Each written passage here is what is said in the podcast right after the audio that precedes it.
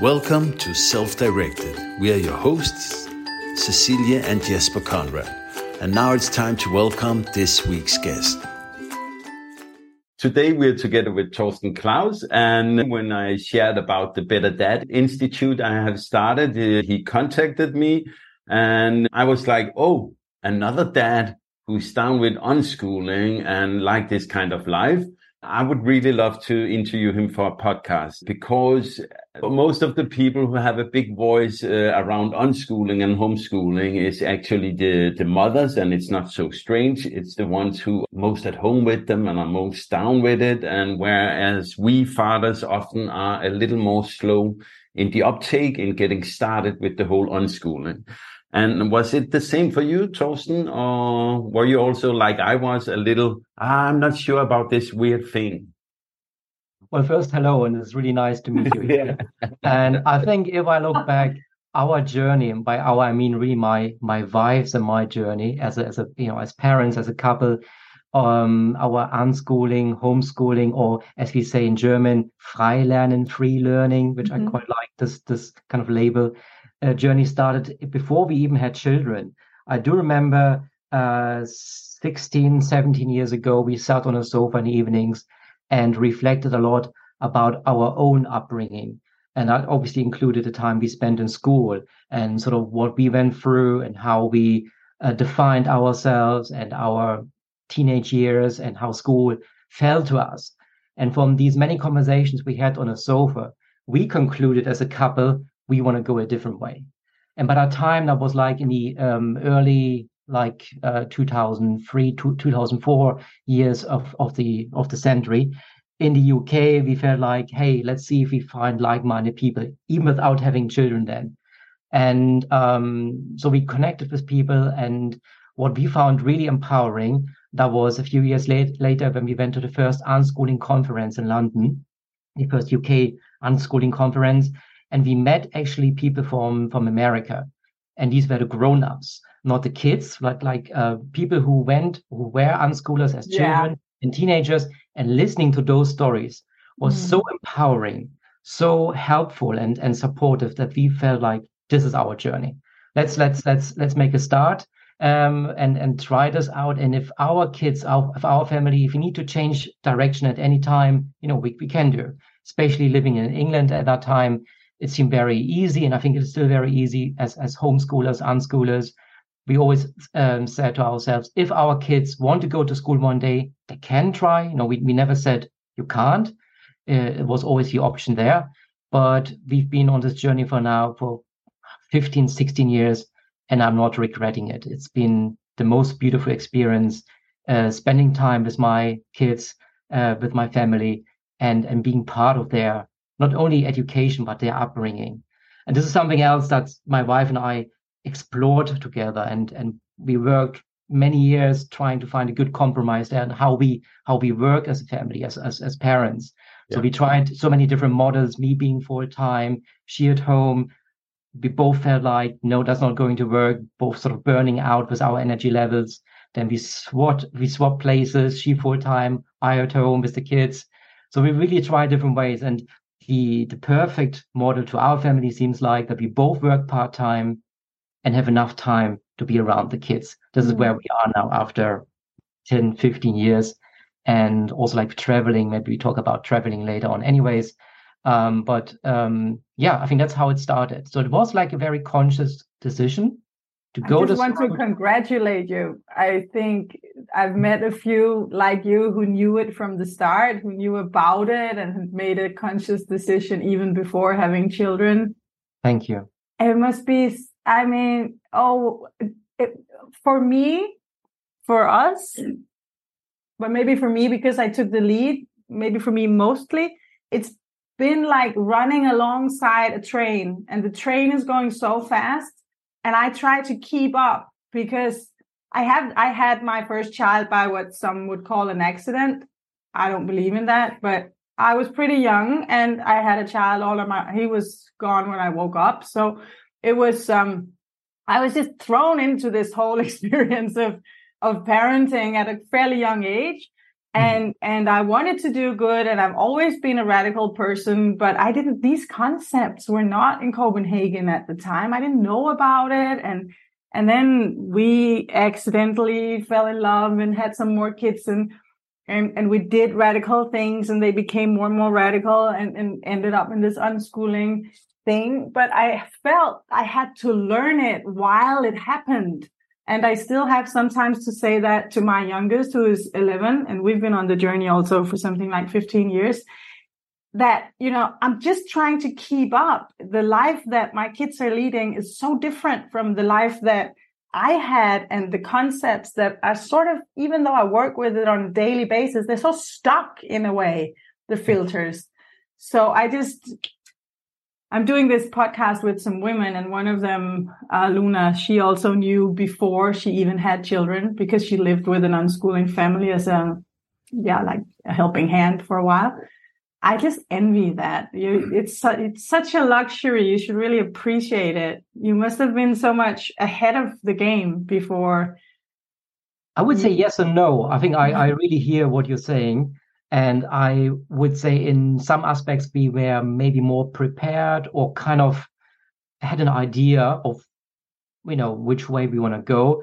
But still, because we went through the normal mainstream upbringing ourselves and didn't have many role models around us apart from the ones I just mentioned in the you know the conference and reading blogs and and you know listening to stories and and the like but you know doing the exp- having the experience firsthand with your own kids is always a different ball game.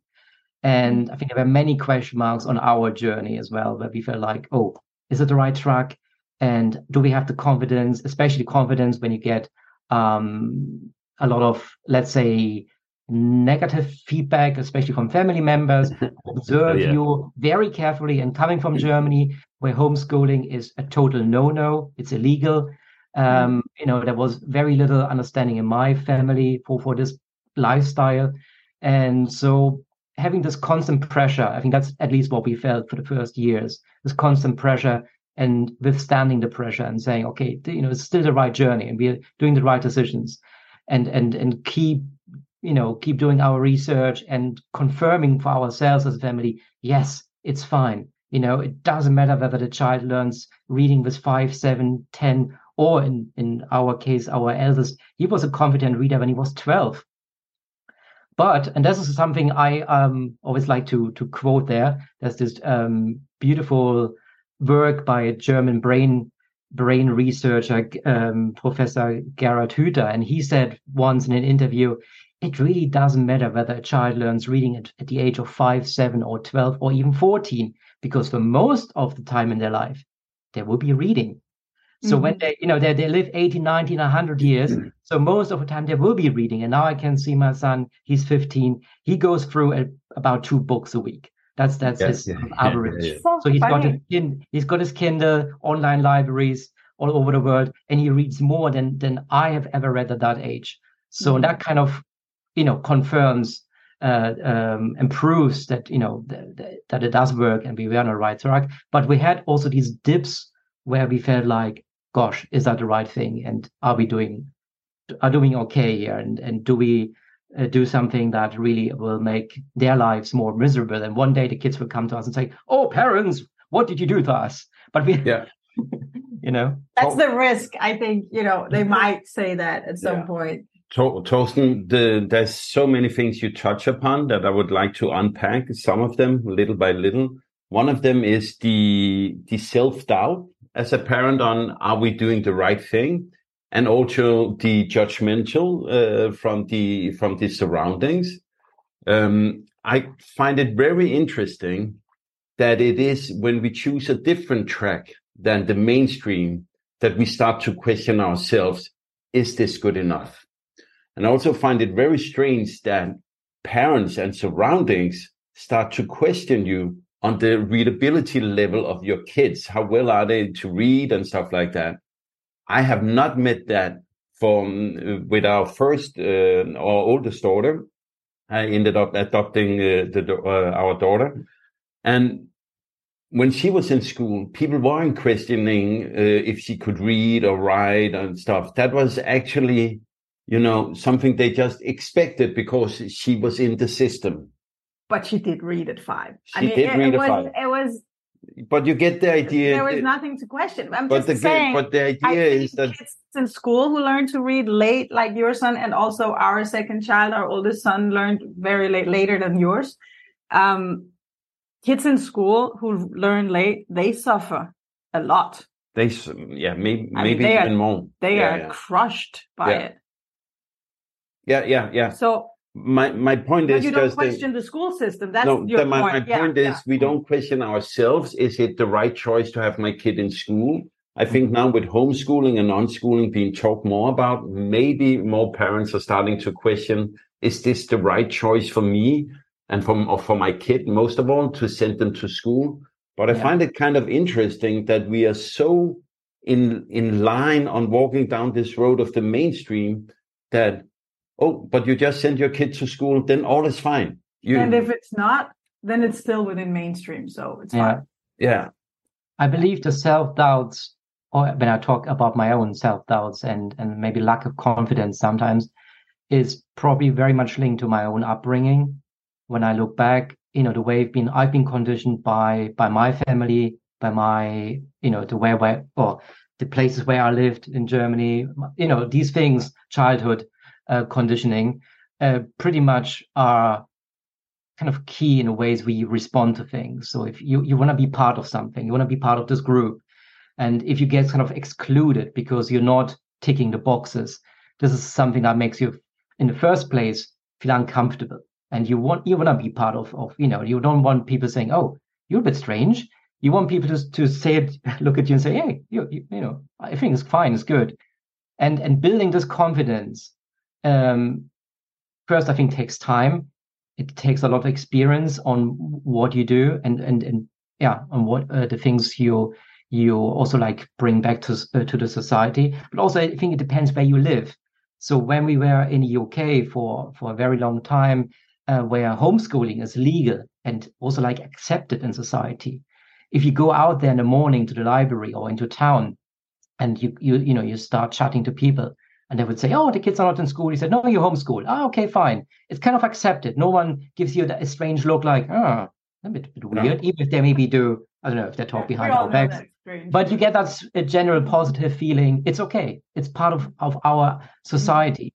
While in other countries, you know, I'm not mentioning Germany, but I haven't really lived there for more than 20 years. But in other countries, you get more questions where people say, okay, so what do you do? Uh-huh. Oh yeah, a bit of online schooling. And when you when you mention online schooling, then people are more kind of, okay, it's fine.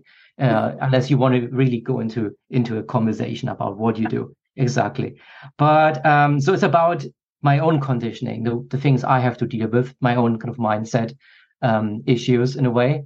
And the way, and that's also just my own explanation when people respond with kind of not constructive feedback, but kind of negative feedback, questioning you or criticizing you.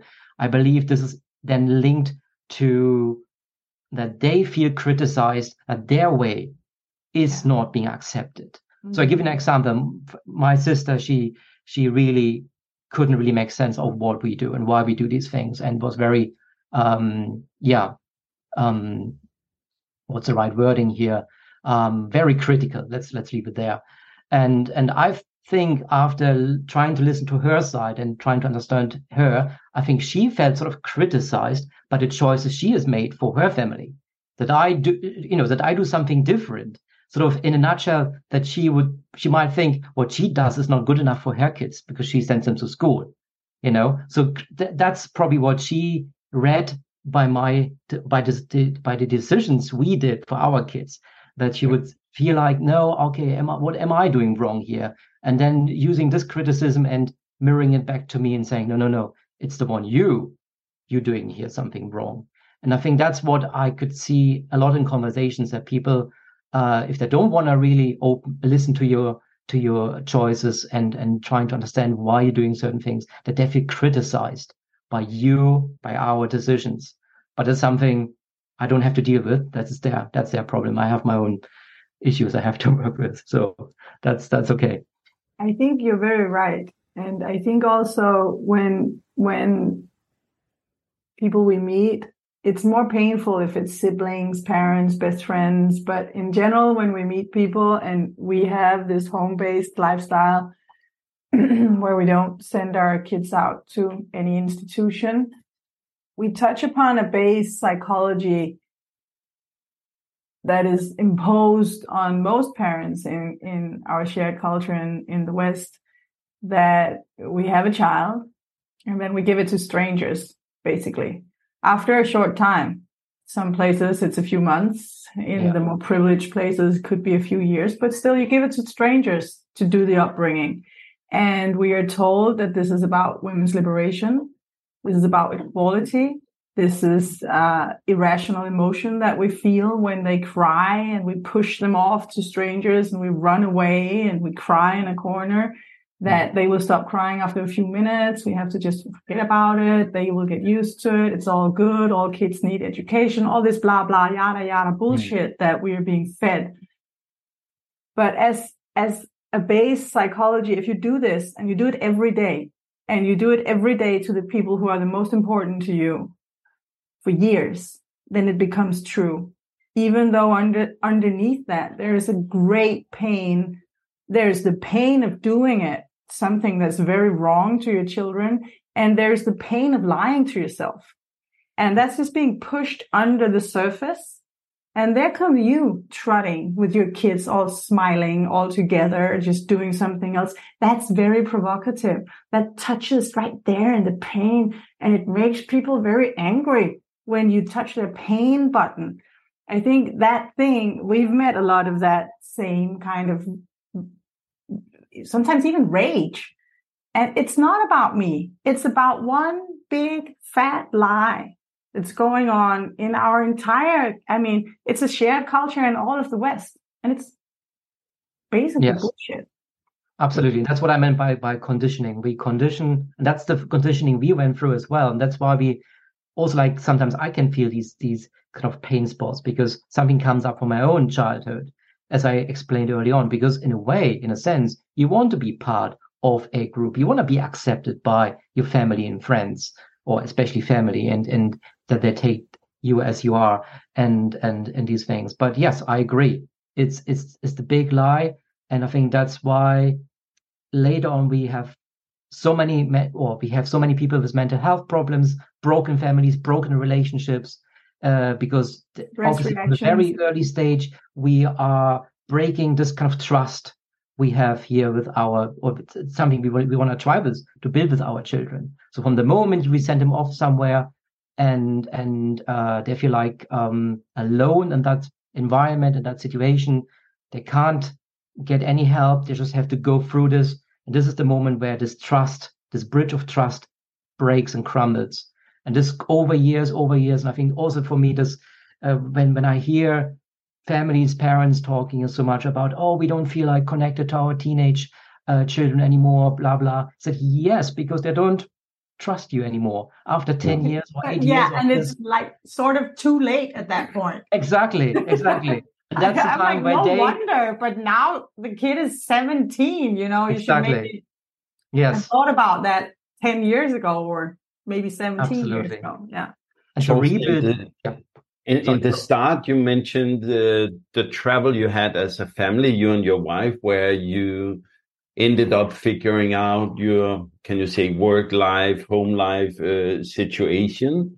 Um, I, I, would like to go a little more in depth with that uh, because I, I think you touched upon something where as I also said in the introduction, most of the people we talk with are often the women who have been the stay at home parents. And you seem to have found a balance where you're both uh, working part time. Um, and you mentioned what you said that touched me was you said, but first you decided that you had a full time job and you tried that. But in reality, both of you ended up stressed out. And, when you said that, I had this uh, kind of, oh shit, Oh, yes. I remember that. I remember coming home super tired, overworked, and at the same time not feeling I had the energy to be there for my children.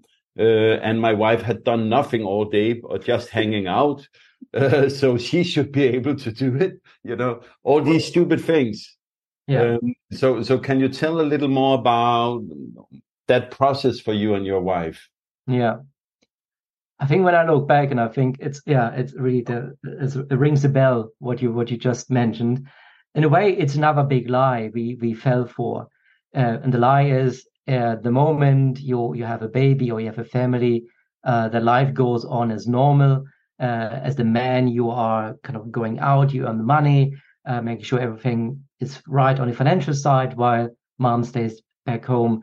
And as you just pointed out, she has a jolly good time. And when you come home, everything is done. There's, you know, um, even though society has changed, obviously, this is like kind of an old cliche from the 1950s, 60s, but in many ways, it's still true. When you listen to, to, yeah, I would say not only to men, but also to women. I, I have heard this quite a bit. And this is kind of the, the typical, um, work split still, like, you know, the man goes out and works and then she stays home.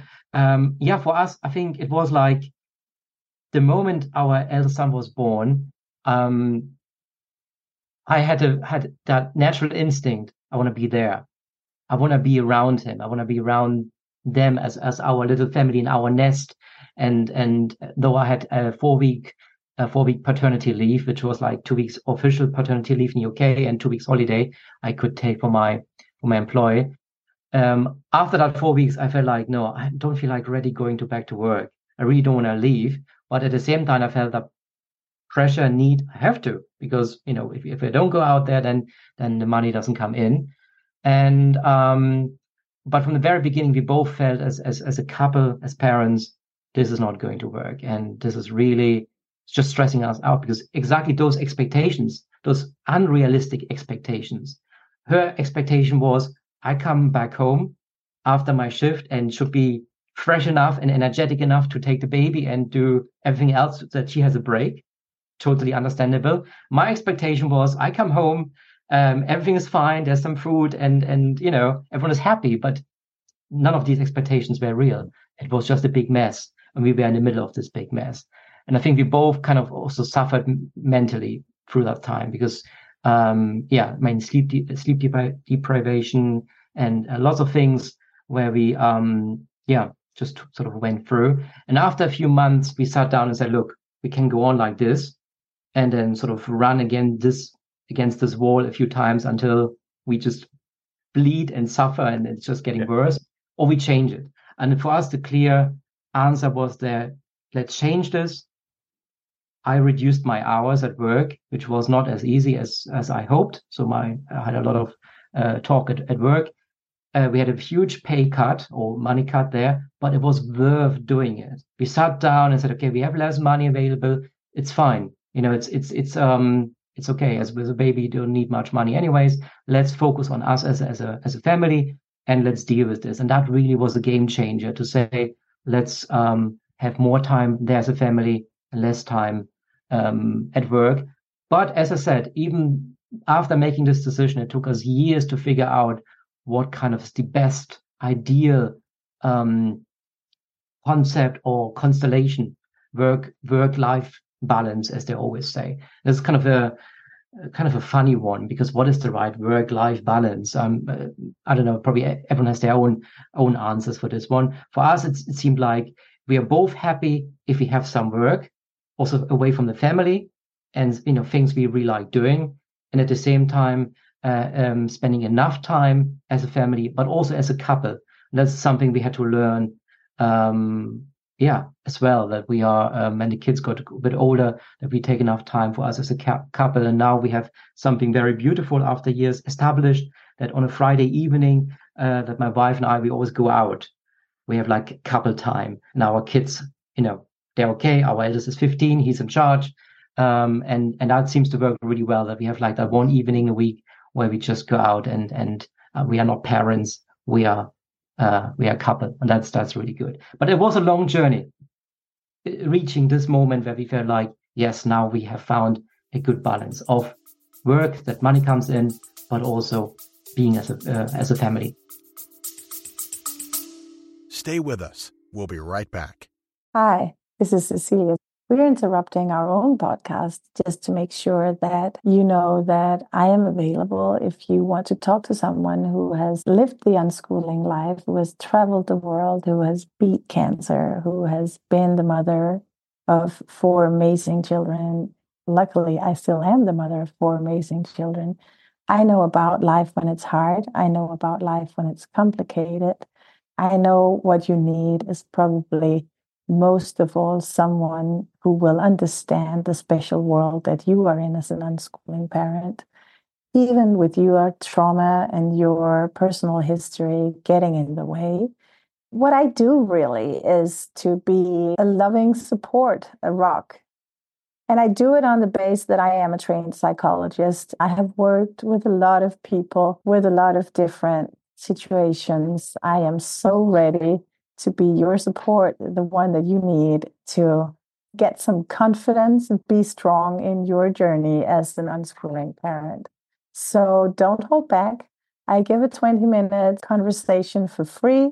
You can talk to me on the phone or in a video call and just see if it's a match. If you want to connect, you can find me on social media or find me on my website, ceciliaconrad.com.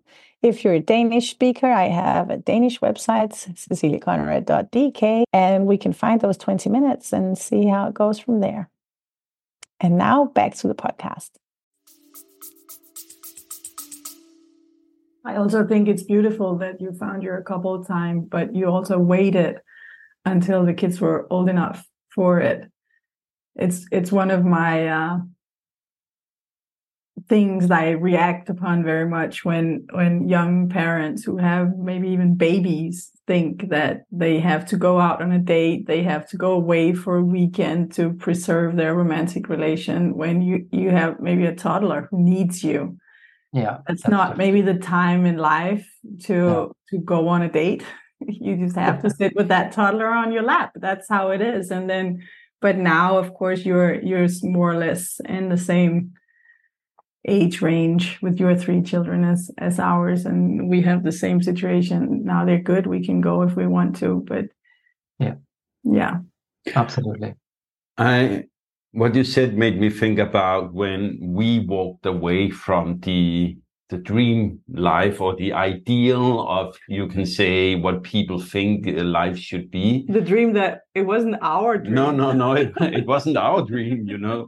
It, it was uh, we had the big house in copenhagen. We had a car. I had a fancy job. We had uh, wonderful kids and uh, we had a good amount of money. Life was really good. But I was not super happy.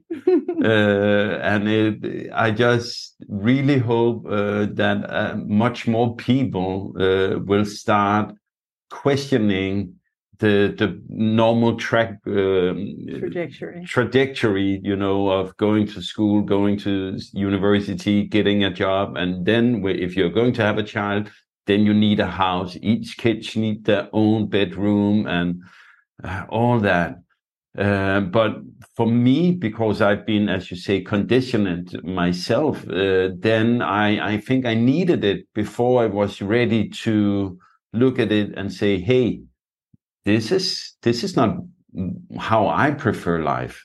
I prefer a much freer life where I choose what I do in the morning, where I choose where I want to be, but but I, I didn't have the the guts to to just quit the job uh, before I had all those things.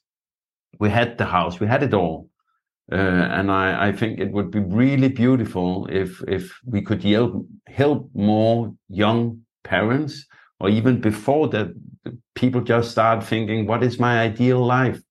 Do I mm-hmm. actually want that house with the garden and uh, to two full-time jobs and two cars and all that is it the right for us? Yeah. um, something yeah. they don't teach in school eh? oh they don't teach you to think. That would be subject what would you like to do with your life and is it worth it?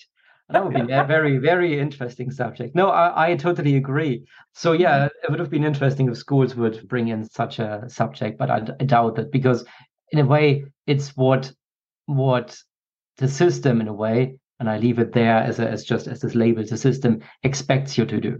They expect you to to um, follow exactly this same um the same you could say template Mhm. there's always this template and you have to just fill in you know tick this box tick that box have the house have the have the um the loan uh you know and as an ideal citizen when you reach 60 or 65 you get cancer and die that's the ideal citizenship until then you just uh preferably a quick one because A the pretty quick one, yes, that you don't- Yeah. that the health Yeah. system that the health system that, that you're not so expensive for the health system but until then Maybe a heart attack.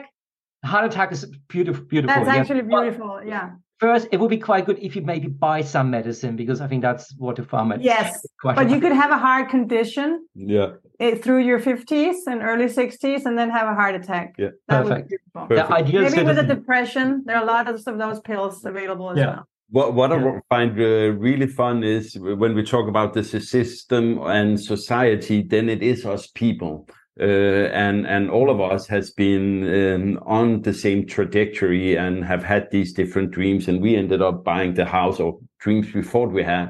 Mhm. But now, when we are sitting in our car, we are, as you know, full time travelers. The songs we often sing are some Disney tunes. Uh, and those Disney tunes are actually about people going on adventure, going on freedom. And I just find it really fun that a lot of these uh, children movies are actually about, I want to step away and uh, let's go on I a do journey own thing. thing yeah, and uh, re- realize yourself, figure out who you are. so I find that really funny that we're sitting there uh, uh, just uh, singing away on uh, Something very mainstream. but, uh, but I'm not proud of singing Disney songs, but, but it is really that part of the me happy. idea is that part of the idea that make you they give you that feeling of longing for something but something that is kind of more like a fairy tale the fairy tale is that you go off to an adventure and you're free and you can do whatever you like but this is kind of the the hope they give you if you work hard enough if you if you sort of pay off your loan if your house if, you know everything is everything is fi- fine then you go on the adventure and for many people this translates as oh yeah when i retire then I go off and do my adventure. And that's what ma- many people really hope for. They save all their life. And I, I sadly could see this with my, with my, um, my own family, with my father. He worked all his life very hard uh, um, and saved every penny. And then when he was 70, he got cancer and, and died. So I felt like, you know, he had just a few years in his retirement to really live his life and do the things he likes doing, like traveling and, and doing the things he, he enjoys. But you know from his lifespan it was just a few years but coming back to to what you said about uh, empowering people or giving them uh, maybe um, or guiding them helping them to to see there are alternative ways to to live your life i believe when i look back uh, in time i believe now it is so much easier to educate yourself about these things so when we were making these first choices i'm not sure if even youtube was already around then i'm not quite sure if, if it was It maybe was it was really just- hard. yes Yeah, it was the very one of the reasons we do the whole blogging and podcasting. Man, when we started, there was. Do you remember the Unschool bus?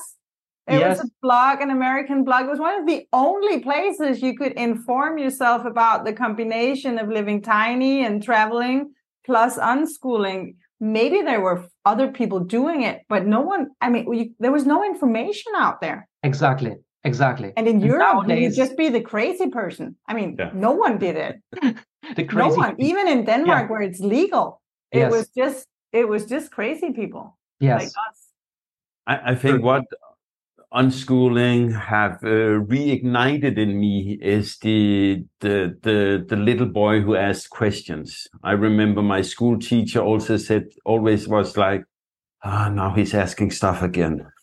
Now he's questioning why the stuff is like that and all that.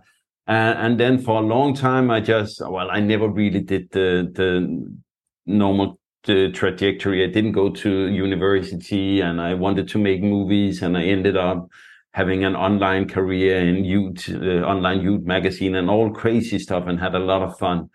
But what I really like about this self-directed life and the whole unschooling vibe is I love pondering about stuff. I love meeting stuff I don't know. And then I'm like, oh, I actually would like to figure that out and then Yeah. learning stuff. It's just super fun. it's super fun and and what it taught me um yeah, and that's what it taught me. What I what I what I feel it teaches me every day is that learning never stops. And that's another misconception I had in my early twenties. I thought, okay, I've done school. I went to uni, uni for a bit. I didn't finish uni, but I went to uni a bit and then I had my my training. So I felt like, okay, I'm done now. This is like, you know, early 20s, that's it. and now through obviously, you know, uh, parenting, but also self-directed learning as a family, guiding our kids, uh, taking part uh, in their adventure and their own in their own um, on their or taking part on their own journeys. It really taught me and teaches me that that learning never stops. There's so many great things to explore and to learn about as you just said. And you, you know taking the time together with your with your kids and saying hey i, I never really thought about this like like that. And and yeah i i same here i really enjoy this and this is um and the good thing is this will also it will never stop it will be like yeah there for life and that's that's beautiful we usually say we wake up with hungry brains mm. you need you need some oatmeal but you also need some something otherwise it gets very starved Yeah. feeling Mhm. Can I ask, Torsten, before you uh, met the whole homeschooling, unschooling world, uh, what did you think you should do and be in your life? What what Oh. was the trajectory that uh, you thought you were on? Because I bet you are another place today than what you thought. Yeah. Oh, it's a very interesting one because even though we, uh, as a family, we are unschoolers, free learners, or world schoolers, or you know whatever word you, uh, you want to use, um, I was for many years still working in education, but not like in, in mainstream education, uh, more like uh, for a long time supporting families. Um, well, it was not so much in education, but it was more like more like family community work and the like. But at the same time, I was doing like outdoor learning groups and forest school like uh, places. Um, and while we traveled through different countries, I also was working for micro schools and and free democratic schools just to see how these things develop. Because I believe in society there's also a need for those places. So while we as a family make the decision that we are unschoolers, I still strongly believe we need education settings, uh, whatever you know, whatever we call them and whatever they look like. I don't think there should be something like we have in mainstream, uh, but mainstream can probably learn from these alternative ways, um, alternative settings. So I, I I was working there, and my belief was all these years, what is it I can do? What is it I can contribute to those places uh, that choose we need like have a physical place where we meet for activities or for some um, kind of curriculum whatever they they have all their own labels and and and phrases for this but what can we do to uh, support and and guide children and families in learning in a way and that's that's what i always find very very interesting to see different models different ways different approaches um, and and and yeah to be on this this journey. So this hasn't really changed for me because i'm still offering you know online education uh, right now helping kids and teens in in making their own films and podcasts and and sort of creative artwork um, and and these yeah this kind of work.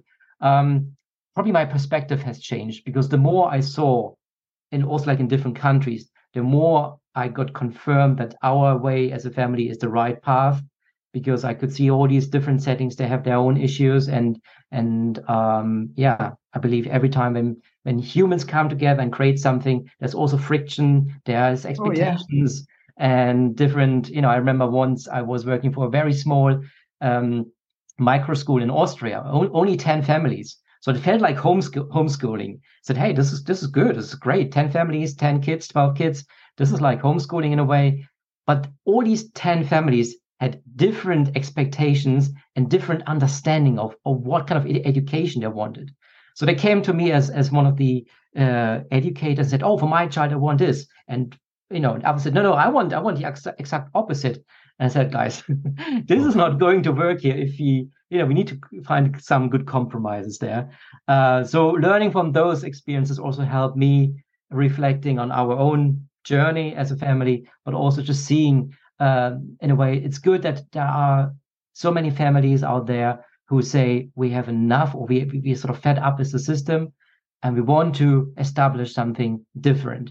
And I could see this in Austria, Spain, Portugal, Germany, wherever I go, because this is like the the um, this is what I observed in, in these places that parents, teachers, kids, and very often even um, local authorities are fed up with the way education is organized. And that's also my hope for the future that not everyone has to become an unschooler or world schooler or homeschooler, but there will be a shift to more humane, personalized, individual uh, education where, um, yeah, where these things matter more than any grades or outcomes or tests or whatever mainstream education is still doing. Mm.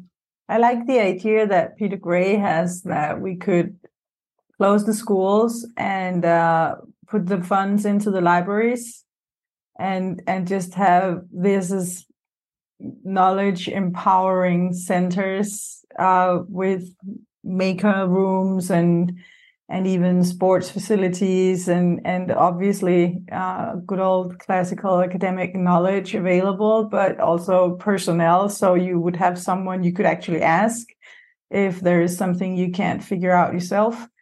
Um, that would make for a space where you could take responsibility and build your own your own journey. It's interesting. You, you're an unschooling father. We're unschooling parents, so we don't have to say these things out loud. But for those who have kids in school and don't know how this lifestyle like knows it from the inside, how it feels. The funny thing is, you don't have to push ch- children to learn. Children no. who are not pushed into the school system, children who are not killed by curriculum, they like learning. They do it voluntarily our children always when we have some space in the calendar the first thing they do is they pull out all of their academics because they're like yay finally we have the time for it. And they sit down and and and they read shakespeare. Really they do. And it's not something that we demand in any way. It's just because actually all these things not for everyone all of them but but for everyone some of these subjects that are taught in academics are interesting. They are they the kids become passionate about it. So i think if you take out of the equation the curriculum and the the whole you know you have to obey psychology and and mm-hmm. allow for the children to go explore then they would all thrive. Stay with us. We'll be right back Hey, just a short interruption as I have a small message about some of the things I'm working on. My name is Jesper Conrad. It is my pleasure to invite you to become a less stressed dad. I know how it is to be stressed out. My wife I had cancer. I have four kids and I had a long career and had to like juggle everything at the same time. And it's hard it's sometimes hard to be a dad. It's hard to be the breadwinner if that's what you are. Uh, that's what I've been in our family, where my wife have been at home with our children, and it takes its toll. And one of the things that really help is to talk with someone else about it. And that is why I've created the Better Dad Institute together with my good friend Martin Cook. And at the Better Dad Institute, we have dad circles where we meet up uh, once a week and just talk about life as a dad because sharing actually is super, super healing in the process of being a dad. To just hear that someone else is working through the same problems that you are is um, very, very giving. And if you're into more like a one on one thing, then I would happily help you and share my experience of being a dad to four wonderful children and having a wonderful relationship with my wife and being a full-time travel dad how i have juggling everything at the same time having a career and how i have learned to get those shoulders down to to actually be very happy in my life. Of course the stress can like pop up but then i have the techniques i've learned and which i would love to teach you. So reach out at the betterdadinstitute.com and if you want to get directly in contact with me, then it's betterdadinstitute.com slash Conrad. I look forward to hearing from you and um, have fun. And now on with the podcast.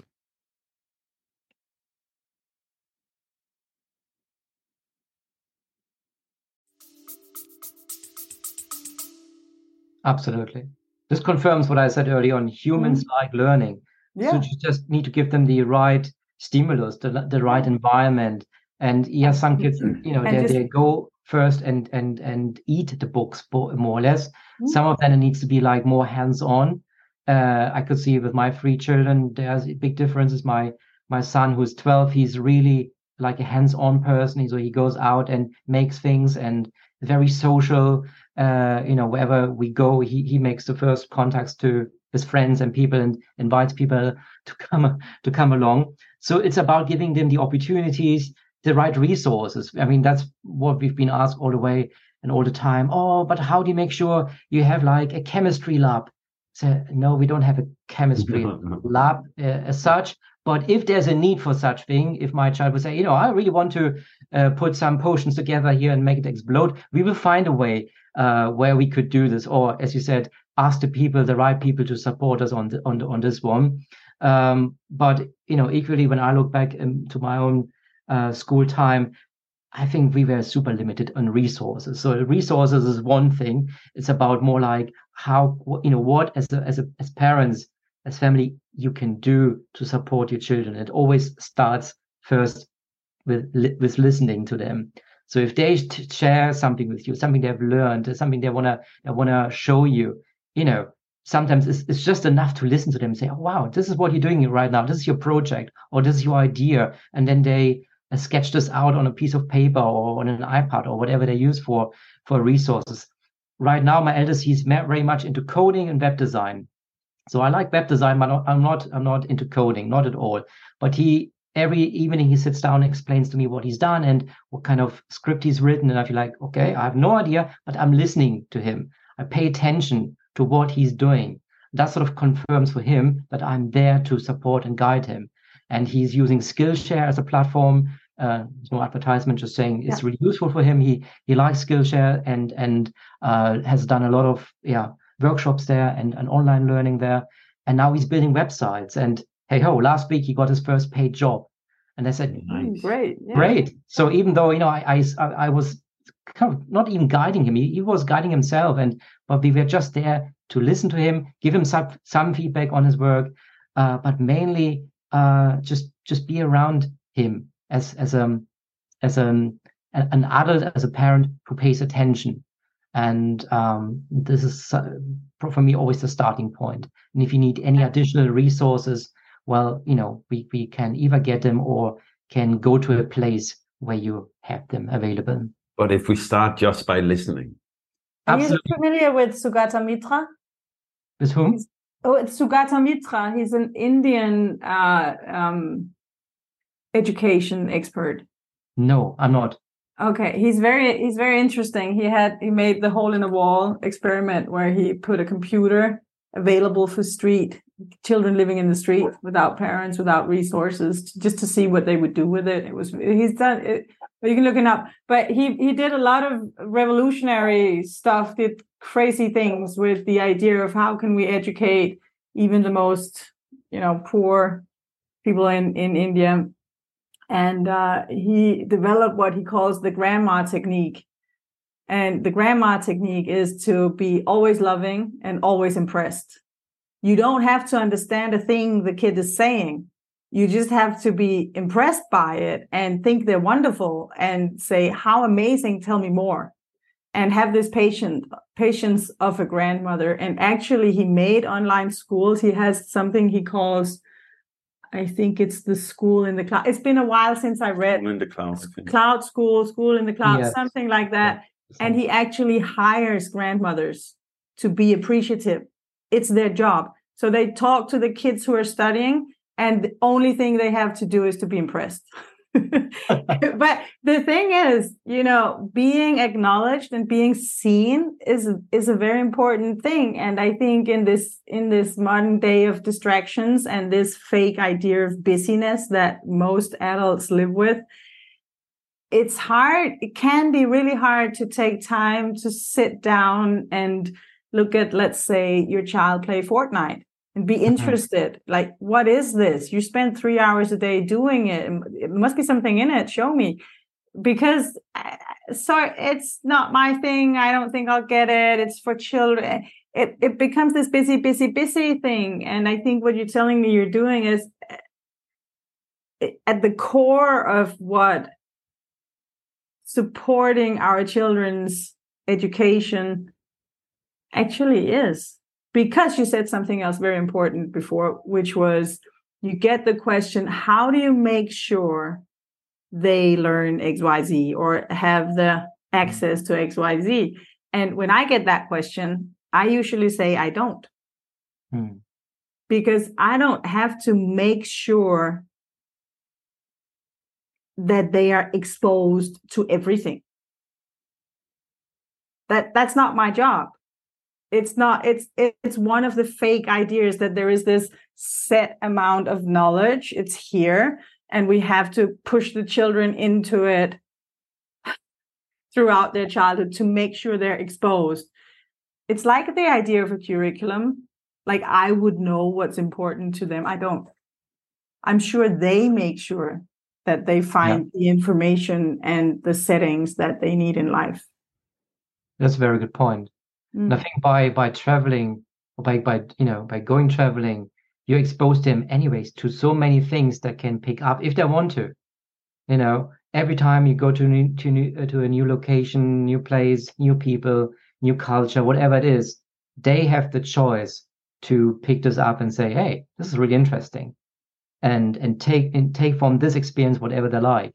And I agree, yes, because when I look back, whether it's school or uni or whatever I did in my life, it was whatever I did was a limited experience, anyways. It's, mm-hmm. it's not it's not that you get exposed to everything now, even with the internet yes, I could spend all day finding resource websites and videos and and educational whatever. But does this make my children happier? Does this make me happier? More? Does it make them more educated? Mm. I don't think so. I don't no, think so. No. So you're right. Yeah. Good point. Should we talk about the traveling before we? No, because I want to uh, thank you, Torsten, for something, um, for what you do with the work uh, you're doing. Um, it, it's called Young Cre8ors, your website, right? Yeah. And the reason I especially want to thank you is there is a guy I cannot thank anymore. He's he's not around any longer. Um, but he created uh, a video workshop in the city I grew up in, where they actually uh, had this crazy idea uh, that uh, if you get um, a school class to make an, a, a, small film together, a small movie together, then you learn a lot by the process. Mm-hmm. And we actually had this in the city I grew up, where a lot of different school classes went through the project, uh, where it is some of us drew a script together, others wanted to act, others doing the video editing or holding the boom and stuff like that. And I've been thinking back on that for so many times that it was a life changing experience in my life. I learned the value of group work. I learned, but most of all, I learned, hey, I can actually uh, get an idea and realize it and do stuff. And what happened in my life was one summer, I, I read a book and I was like, oh, it could be fun to make that into a movie. And my not problem, maybe some people would call it a problem, is I often don't I stop. sometimes call, call yeah. it a problem. I don't stop. If I get an idea, I'm like, hey, I could do that. Then I take the next step and the next step and the next step until I hit the wall. And I have hit some walls during my time. Sometimes I go through them. Sometimes there's a door. Sometimes there's no wall. Sometimes there's no wall. There's the perceived wall. You think there is a wall, but you just keep walking anyway. But what happened was I was like, hey, this uh, book could be fun uh, to make into a movie. And hey, they're not using all the video equipment during the school holiday because it's only for projects for the school. So I wrote to them and asked, hey, can I borrow the equipment one summer? And they was like, uh, yeah, can you make a formal application? Yeah, yeah, I can do that. Uh, and then the next uh, wall I they made uh, me with was, but have you asked the author of the book? no, okay, then I do that and I asked him, and he said, "Yes, you can." And and then uh, they said, "So you have some people to work with you?" Uh, no, oh, I will find a film crew, and I ended and I ended up uh, with a film crew of 20 people uh, supporting me in this crazy idea of making an amateur feature film, which I did when I was 16. And, and it changed my life. Uh, and not because in the start I thought I wanted to make movies, but what really changed my life was you can actually get an idea, you can follow it through, and you have a real project in the end.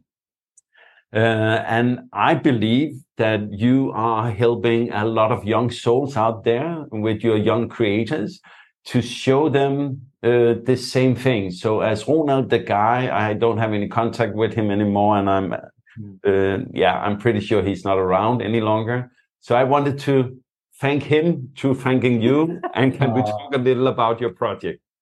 Thank you so much. That's that's such a beautiful story.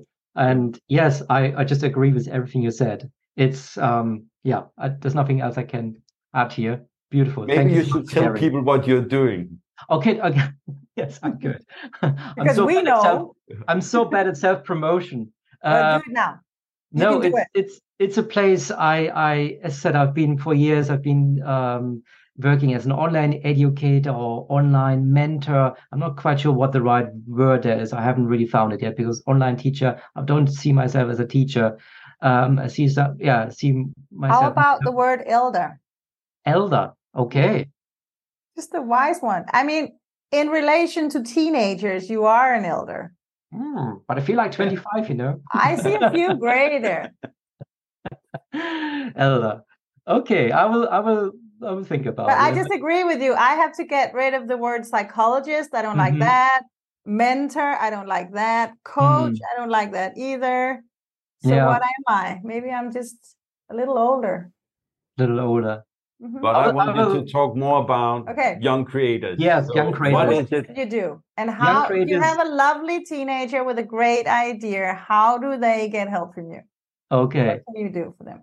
Yes. So um, Young Cre8ors started when I was thinking, or when I was already kind of guiding, helping kids and teens in, for example, making their own films. I've been doing this for for some years for some online schools and and platforms.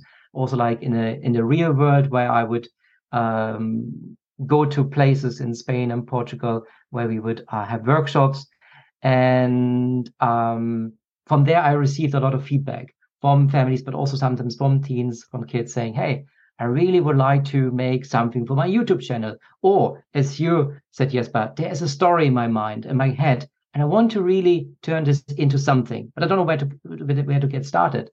And this is how I thought we need. I would like to have this place, uh, which I call Young Cre8ors or called Young Cre8ors. Um, and my son again helped me with building the website and everything. And on this platform, I offer courses to kids and teens on especially filmmaking. So they come and learn with me from, from coming up with the idea. If they don't have an idea, many of them join, they have already an idea, but also have uh, um, kids um, there coming and say, really, I have some ideas, but I'm not sure if they work. So we talk about ideas and also have kids who come and say, I really have no idea, but I would love to make something. So we go through this whole process of of having an idea or brainstorming an idea, playing with ideas, and this whole journey from there to designing your own storyboard, writing your script. Um, if they're in the same location, I always encourage them to work together because this confirms the picture. Making a film in a team is so much more fun and exciting than by yourself. Um, then they go off film their footage, come back, then we edit everything together, and then we have a a um, uh, film night or film afternoon, depending on where they are in the world, where we watch their productions. Nice. And it's like a big party, kind of a celebration of what they have mm-hmm. um, achieved in that time. And I love doing this. this is what I can say. It's, it sounds really fun it is fun. I I um I'm sometimes speechless by their by their passion, by their energy. Mm-hmm. Early on, before I came here, I had, a message from from a mom saying, "Oh, my son is, is since he's doing the course, he's just doing every time he goes somewhere, he's doing he's doing filming. Now he's doing editing, and I've never seen him so engaged in something." And um, and I think film is a great medium where you can do so much more than just storytelling, mm-hmm. as you mm-hmm. said, Jesper. There's so much more you need to think of and and reflect on and it's um it's a great way a great tool to learn a lot about yourself and that's what i could see this transformation in kids or in teens when they do something um when they start a project when they finish it and this whole journey of of um yeah of a kind of a transformation of um what they not only achieve but um what they have learned about themselves on this journey. And I'm I'm, I'm really pr- proud or have enjoy be, uh, being part be. of this journey. Mm, and yeah. and what I like about what what filmmaking does compared to writing, I've also written some children books, is that it combines so many art forms. Uh, yeah. Because you need to know about how to angle a camera, or what the framing do you want. You need to understand and get into understanding how music can enhance a scene and all that. So there's uh, wonderfully many art forms that you learn how they work, how you can use them. And, and as I, I said to you, I wanted to thank this guy, Ronald, through you. I am sure that with these projects that you are changing lives. I know I sit here today due to that project, due to one week where some great school teachers were cra- crazy enough to go outside curriculum and say, Hey, we could do this and I can assure you it doesn't happen anymore.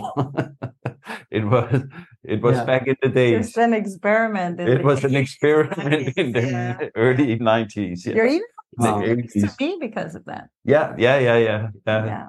Wow. Yeah. Cool. Thank you so much for sharing again. I think that's really powerful. That's an empowering story. I, I would like to, to uh, talk a little about uh, fatherhood also, because um, we have just in our life been through. Um, oh, I had some arguments with our kids during the weekend, and it's not always easy to be uh, a father. Um, and part of it for me is I, I think I do all the right things, but sometimes I don't listen. Sometimes I don't ask. Where are you on your own fatherhood scale? How are you doing? Oh, wow. If you ask me on a good day, I would say, yeah, 10, 10 out of yeah. 10. On a bad day, was I would say, oh, today is a one. and then I ask my, myself, so why is it a one today? Or why is it a 10 today? And yeah. this can give you some clues of, of what is going on. Um, it's interesting because I'm a few years back, I, I've written a book uh, for fathers, which is called The Empathic Fathers. And it was more a, a reflection of my my own journey, what I went through and how I sort of helped myself and and and found some answers myself. And on a bad day, when things don't go as well for me as a as a as a dad, my wife would say, "So what would what would what would the empathic father say to you now?" so could you could you go back to page fifty? You know, I said, "Okay, thank you. That's exactly what I needed." No, um, it's it's um as as in real life. You know, we have the good days, the bad days. Generally speaking, I would say I feel confident as a father because I enjoy being a father. I don't see this as a burden or as something that's happened to me in my life. It was a choice to be to become a father, and I love being around my kids.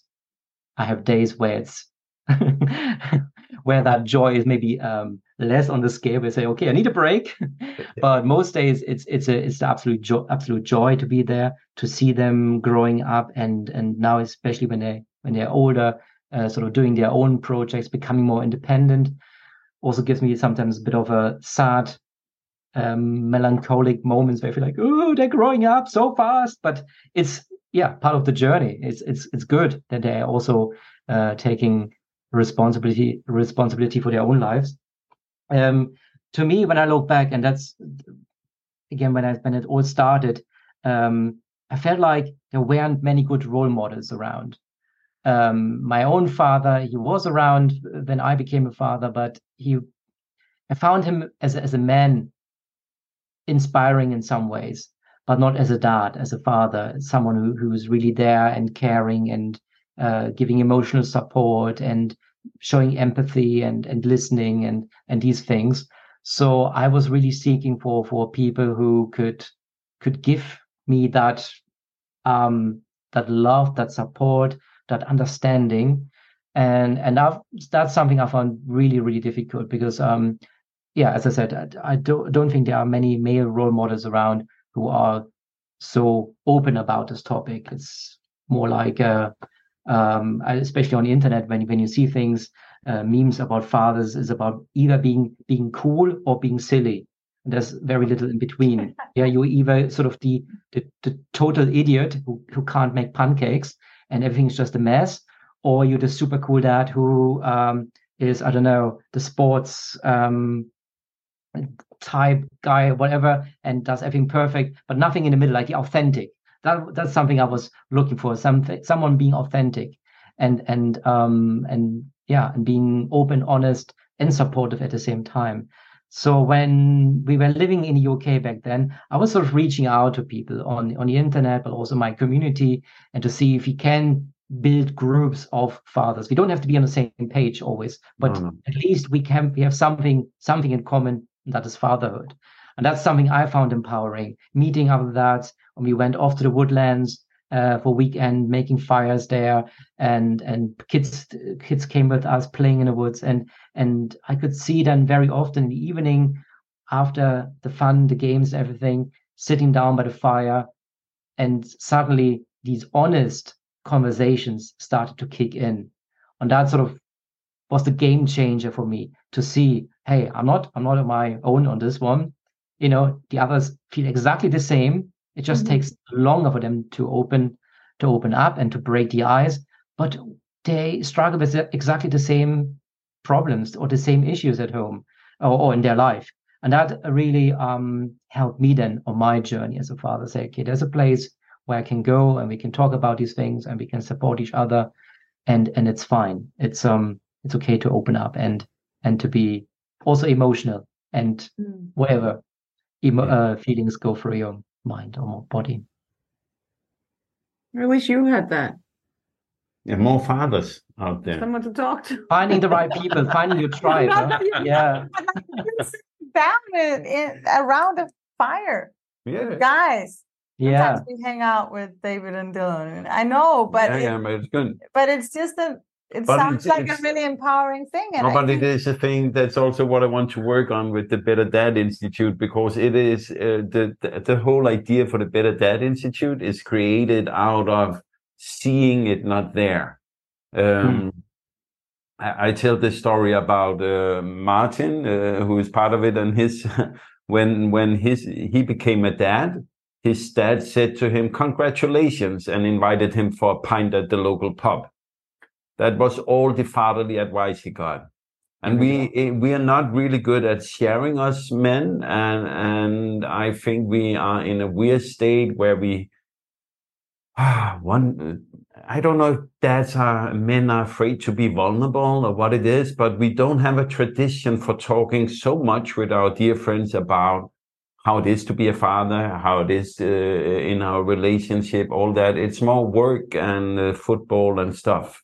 Exactly yeah. I think we have a crisis actually after the women's liberation. The whole, I, I you look like you're more or less our age, and so I, I think we're the same generation. Um, something went wrong. I mean, there was a lot of good, obviously, uh, happening with the women's liberation. Everything my mother did and my grandmother did and her mother even did to fight for for women's rights. It, it had to be done. But Yeah. one of the downsides, one of the sacrifices really was that masculinity became sort of a weird toxic thing hmm. that that we disliked. And the women had this power to to be the ones to set the scene around childhood and and be the ones to bring up the children in in all of the institutions and and and everything masculine just This- you know was was either ignored or um acted upon as something toxic and i think it has become really hard to be a guy actually to be a guy who's not a girl Mm. who's a guy but Yeah. also is vulnerable and also is a father and a brother and a friend, not just an overachiever getting up at five in the morning doing 5,000 push ups and, and earning a lot of money. But I mean, we have that picture. That's a very mainstream big thing, you know, wear the fancy suit, read all the books and make all the money and have the pretty girl. But, mm, and that's all good and fine in many ways. But the, the vulnerable guy, is he too much of a hippie or did he does he have any language to to to be uh, an authentic real person who's not a girl i think there is something and i cannot i i wish i could say it like in a clear way but i can't. I just see that we have a wobbly space and it has become there's a silence there in a way where they, I, there are many great guys out there and they really are doing their best but where women talk a lot about their children and upbringing and food and breastfeeding and reading and sleeping and everything family guys sort of don't I mean, it's because it's boring. No, that was No, there's only room for the very masculine man, or the silly dad, or the dad who uh, who who has been Yeah. saying stupid jokes. so you're the stupid joke guy. yeah, I just Okay. wanted- do you want just to wanted get up at five o'clock in the morning guy then no, no, that's not for me. I could, I could, I could. It's very. I mean, what you're saying, I, I totally agree with. Yes, and I, uh, the reasons why it is as it is could be because until very recent, society was very different organized, and and also I think what I observe right now that society is transforming. Not sure into what exactly, because I can see the the idea of families also like this seems like become very blurry Mm-hmm. and and and um and again this is probably another huge debate or discussion we could have about what you know what is family and and, and stuff. But um yeah i think it's been for for a very long time that um men as such they were- weren't given that space to explore these things because of no role models no no there was not not the expectation i think like this. The man you know the family had to function uh, women had to function, men had to function in their own um, cliches and their own stereotypes in a way. And this is kind of a fairly new idea um, in a way that we are, as men say, yes, you know, we, we still we are masculine and still have ways and tools available to talk about these things. And I believe it will take a few generations for um, for men to you know to take this as an not as something that is um, um, negative or takes away their masculinity. No, this is like a plus. This is like a benefit. You are a man, and this is like something extra. You are able to communicate. You are able to listen. You are able to to be a great dad um, without all these other cliches. I think this will probably it, it will take time to to for for for people to understand and to realize that it's actually something beneficial. My hope is that our children who have the opportunity and have the opportunity to wake uh, not to wake up to grow up with um with you know us men around that they have the chance hey i can do things differently once i'm in this position. Uh, rather than learning from scratch because i think when i look back i would say i learned from scratch experience from scratch and i made my mistakes from scratch. It doesn't mean that future future generations don't make mistakes they will make their mistakes but I think there were some fundamental mistakes on my journey because of my own experience, my own conditioning. So uh, yeah, and I think if we have more generations of kids grown ups growing up into this kind of um, freedom or that choice they could make, the choice they could have, uh, I have hope that these things will change as well. That they say, yeah, um, I can be a I can be a good man or a good dad. I hope so. I think I think that there is hope. I think one of the movements that is happening is this. I mean, there is a sort of space opening for we can talk about masculinity again as a non-toxic thing. Absolutely. We just have to hold it precious and what I think is very I used to be a burning feminist. And I don't think that changed. It just had more layers, if you want to say it like that. Yeah. I think we have to be aware that there is a real crisis going on for men and for boys. Boys are more vulnerable to men, developing mental issues. Men are more vulnerable to becoming lonely, depressed, suicidal. Um, they have had for some generations now less wiggle room, especially the good guys, if I may say so. The guys who want to be real, they know how toxic it could have been and they respect all the things our mothers did to make space for the women who now have in many ways not always but in many ways the space needed. So the good guys who see the whole history of humankind and and the way their gender has played a role and the whole thing they get very squeezed by how they are brought up and what they want to what kind of man they want to be because there are no role models as you, as you said. There is no you know how, how then how do we do it?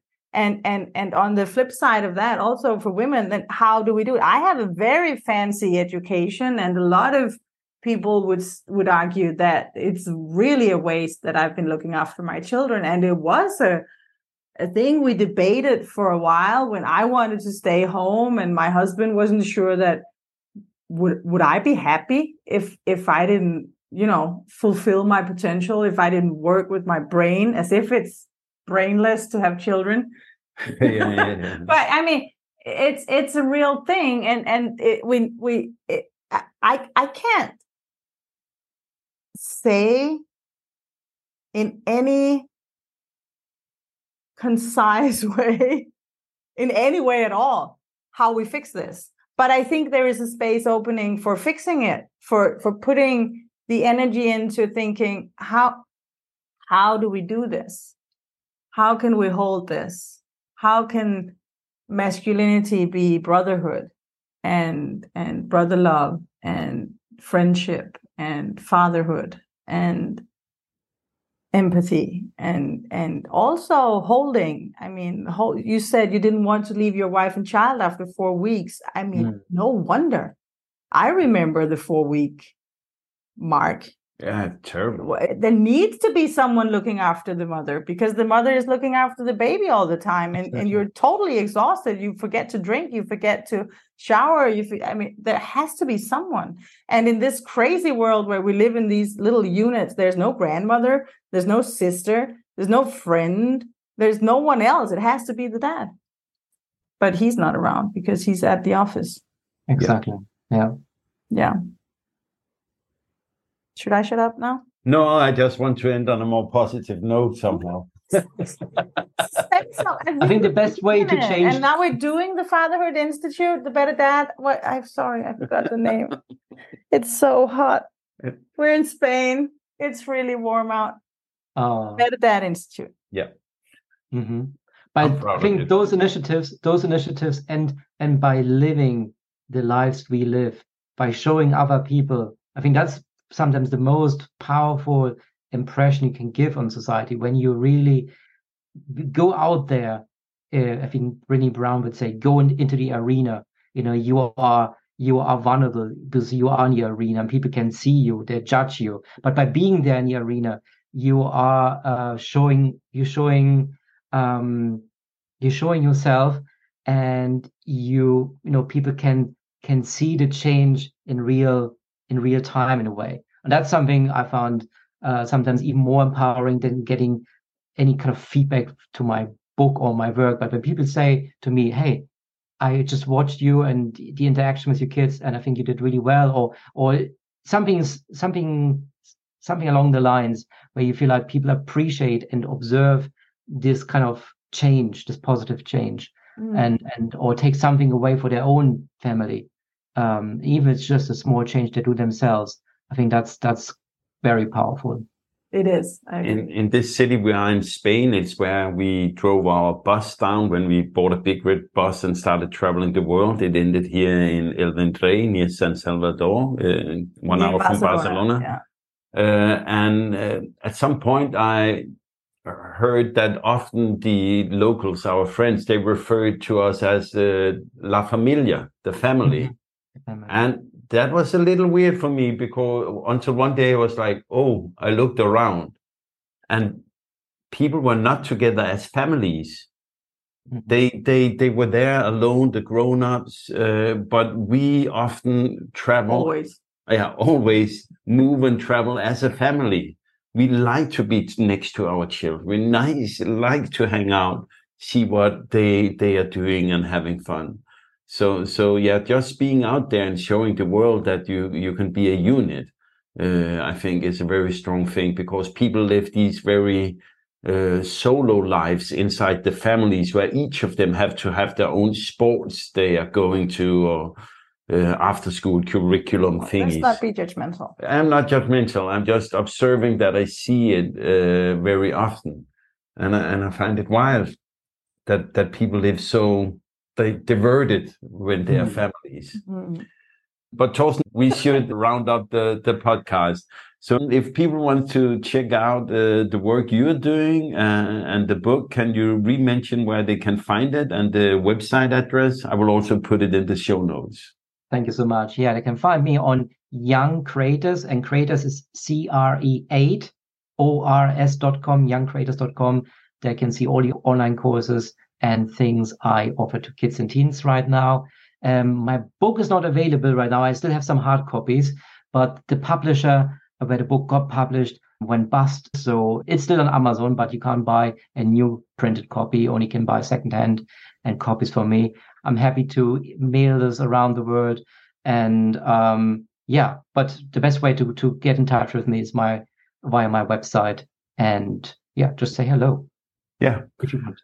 But Torsten, thanks a lot for your time. It was a big pleasure. And thank you for changing young people's life with um, showing them the wonderful world of uh, filmmaking. As I told the story, it changed my life a lot. It was a pleasure talking to you. Thank you so much for having me here. Thank you for listening. We hope you enjoyed today's episode, and if you liked it, then please share it with all your friends and family. We would also love it if you gave our podcast a review. Thanks. And if you want to support our podcast and work, then you can find us on patreon.com slash the Conrad family. We will continue to travel full time. And if you want to tag along, then please follow us on Facebook and Instagram at the Conrad family. And you can also read more than 100 blog posts on our website, theconrad.family. Until next time, make a wonderful day. Thank you.